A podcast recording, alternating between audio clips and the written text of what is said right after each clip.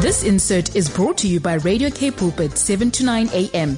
Please visit kpulpit.co.za. Christian perspective on the news. On Fridays, we connect with Dr. Peter Hammond, who's the founder of Frontline Fellowship, the Reformation Society, Africa Christian Action, and the William Carey Bible Institute. Good morning, Dr. Hammond. Looking forward to your perspective on things. Yes, uh, thank you, Brad. There's, there's actually a lot. Of, I've got comments on both international national and local. Mm. Internationally, there's tremendous upheavals in Sudan and a real urgent call for prayer and action because after a number of years of very encouraging moves towards freedom and democracy in Sudan, on Monday, the 25th of October, General um, Abdel Fattah al-Burhan announced the dissolution of the transitional government and a return to military rule dictatorship under a state of emergency. And phone lines were cut. Mm. Sudan's internet services were interfered with. There were widespread arrests, including of the prime minister. Protesters came out in the streets were dispersed with live fire, gunfire. The main roads and bridges in Khartoum were shut. Soldiers stormed the headquarters of the state broadcaster in the capital, and soldiers reportedly were firing live rounds at people in the streets the Transitional Sovereign Council and the Cabinet were dissolved by order of the General, and the Prime Minister, Abdullah Hamdok, was apparently detained on Sunday night, moved to an undisclosed location after refusing to issue a statement supporting this new state of emergency.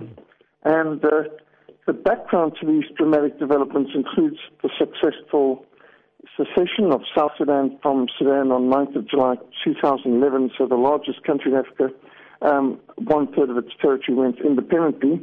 And then in 2019, the dictator Omar al Bashir, who had come to power in a revolutionary coup in 1989 after nearly 39 years in power, he was ousted, overthrown, placed on trial for corruption and genocide in the mid mountains in uh, Darfur and in Blue Nile areas, and there were massive protests that brought this about, uh, massacres of people who were protesting. There was the March of the Millions, in all in 2019. Uh, weeks of negotiations, and it resulted in the power sharing arrangement, which for the last two years has been heading towards eventual civilian rule with mm. 11 member council, five civilians, five military members um, under a chairman uh, led by General Abdel Fattah al Burhan, who's now abolished this transitional arrangement. Now, this all is important for our mission uh, because not only is Sudan a very important country in, in Africa, but uh, and in the Bible, many prophecies about it too. Uh, but we have been working in Sudan since 1995 intensively, and we've smuggled almost a million Bibles and Christian books into Islamic Sudan. Now, that's uh, uh, over this last period of 26, 27 years, uh, we've used the windows of opportunity provided, especially by the ceasefire and unprecedented peace in Sudan over the last few years, to deliver and distribute hundreds of thousands of Bibles and New Testaments and tens of thousands of Christian textbooks, along with a lot of leadership training into Sudan, mm. into a country that's overwhelmingly Islamic and has been officially Islamic, but which has been moving from being one of the worst war zones in Africa, with the longest war in African history dating back to 1955. They've been having unprecedented peace in recent years. And uh, uh, we've got this island of Christianity and a Sea of Islam in the Nubian Mountains, which has been a major focus our mission for many years. And I think we need to pray urgently for Christians caught up in this very unstable situation in Sudan that they would be steadfast, courageous during this time of uncertainty and pray that what man means evil, God would use for good. Mm. And we know that all things work together for good for those that love God, who are called according to his purpose. We don't know the end of the story yet, but um, we should be praying for the persecuted. We need to be praying for the many Christians in the mountains of Sudan who are an island of Christianity and the Sea of Islam, mm. who've enjoyed unparalleled times of peace recently, during which many schools have been built hundreds of which we've ministered and, and delivered thousands of textbooks to.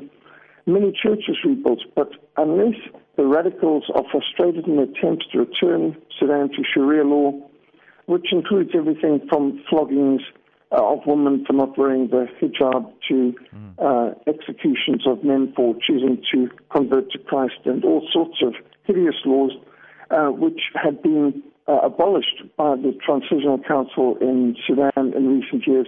And now there's a possibility that Sudan could re- see a resurgence of hostile attacks, especially in mid mountains, which is a real island of Christianity in that, in that sea of mm. Islam in the 1040 window in the North Africa, Muslim Middle East.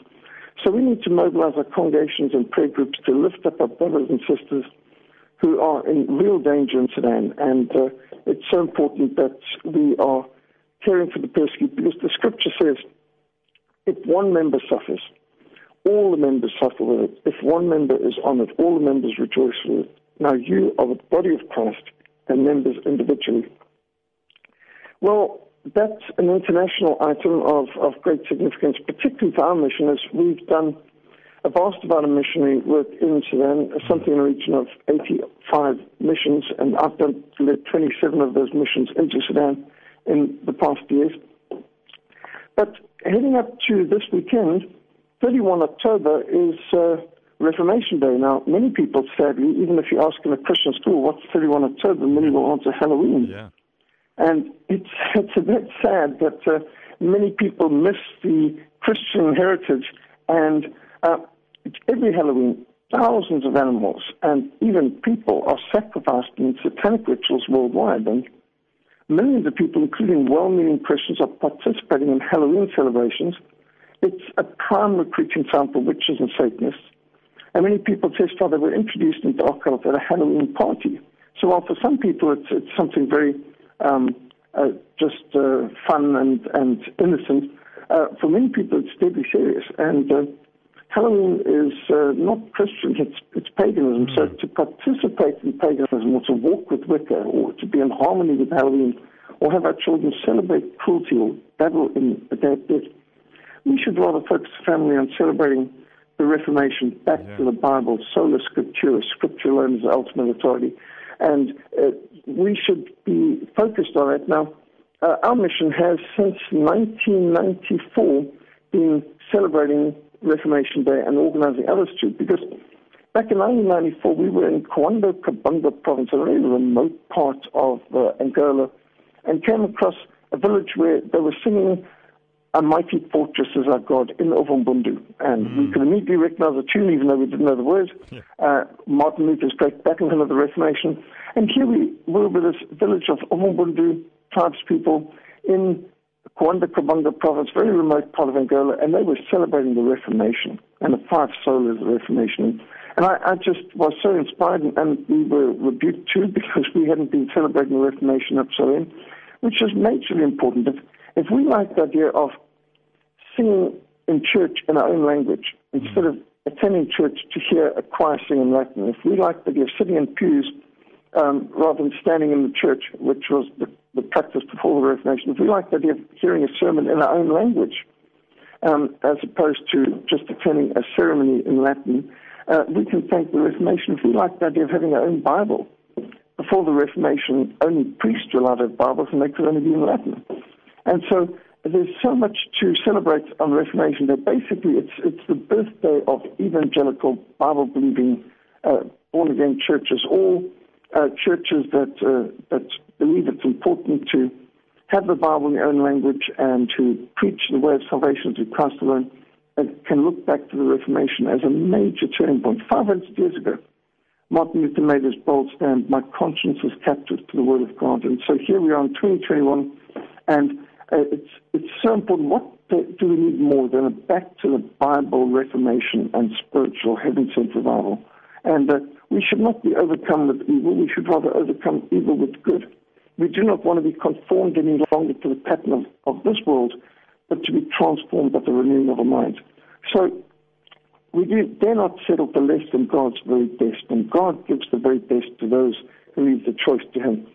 Uh, tomorrow, uh, Saturday, we are holding a home education fair at a mission in Rondebosch, and people are very welcome to come and join. There's a lot of home educators who are putting up displays and tables and uh, all kinds of uh, promotional material. Uh, it's for the whole family. there's going to be sword fighting and archery and air rifles and basketballs and go-karts and kids EE, uh, evangelism training for uh, preschoolers and, and um, primary school, colouring in and all kinds of supervised children's activities, jigsaw puzzles and so on. So while the children are having supervised activities, parents can view the different arts and crafts and food and books on display.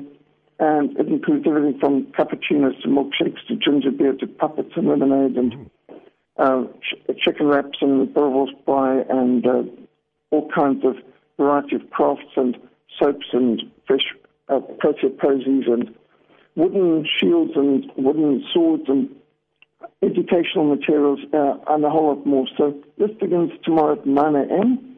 And at 2 p.m. we've got a variety concert of home educators. And on display will be also a whole lot of artwork that uh, has been produced for the art and essay competition. And uh, the variety concert is tomorrow at 2 o'clock. And we should remember Reformation Day, those who are not uh, accessible to a church a Reformation Day service. Uh, we are at 11 o'clock on Sunday, which is also to be live streamed on the Reformation 500 Facebook page. So the uh, Reformation Day service, 31 October, 11 o'clock. Anyone who's interested online. And then, of course, Monday we've got elections, and so it's so important to um, think before we ink, to know before we go, to visit the savotersguide.org website. There's a lot of great resources on there, including videos, charts, and where the party stand on all key issues such as right to life of preborn babies, parental control of education, all the way through to where they stand on lockdowns, mandatory vaccinations, and so much more. So visit savotersguide.org. Um, there's leaflets and posters that you can download and charts that show where the party stand on different issues, and uh, uh, including on where they stand on Cape Independence as a whole uh, chart just on that.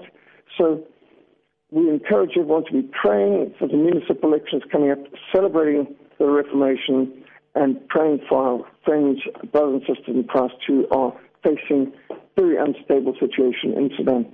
Thank you so much, Brad. God bless and goodbye. This insert was brought to you by Radio K Pulpit, 7 to 9 a.m. Please visit kpulpit.co.za.